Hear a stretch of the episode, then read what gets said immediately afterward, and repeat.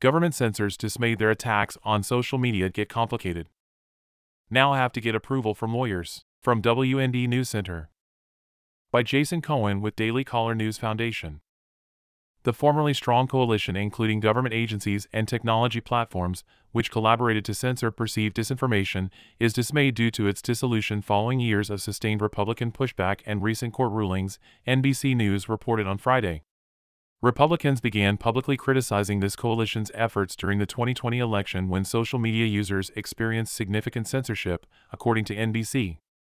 The discourse eventually led to legal efforts and government investigations, which have now successfully halted nearly all collaboration between the government and social media companies to the point where they allegedly need preemptive approval from lawyers. Two U.S. technology platforms, which were previously accustomed to frequent briefings from the FBI's Foreign Influence Task Force, have not received any contact from the Bureau for months, employees told NBC.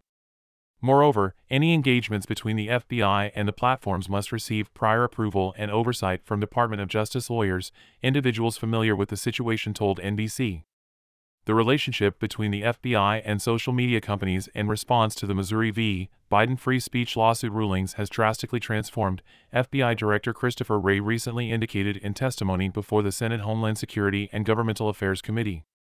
We're having some interaction with social media companies, Wray stated. But all of those interactions have changed fundamentally in the wake of the court rulings. A federal judge and appeals court found that certain government agencies and officials should be barred from coordinating with social media platforms to censor posts. The Supreme Court paused the injunction blocking these efforts but has agreed to take up the case. This is the worst possible outcome in terms of the injunction, a U.S. official familiar with the situation told NBC. The symbiotic relationship between the government and the social media companies has definitely been fractured.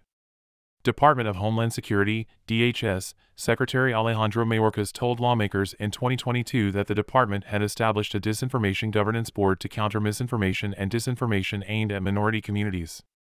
The board, headed by Nina Jankowicz, received significant scrutiny from Republicans and the DHS halted it.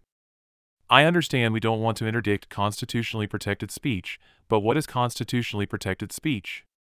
Republican Utah Senator Mitt Romney recently stated.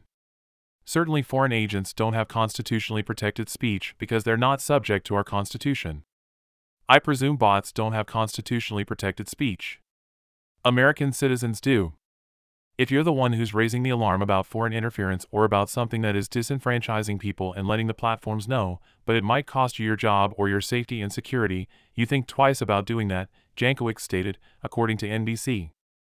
The DHS Cybersecurity and Infrastructure Security Agency, CISA, has also ceased its coordination with social media platforms, a current CISA employee told NBC.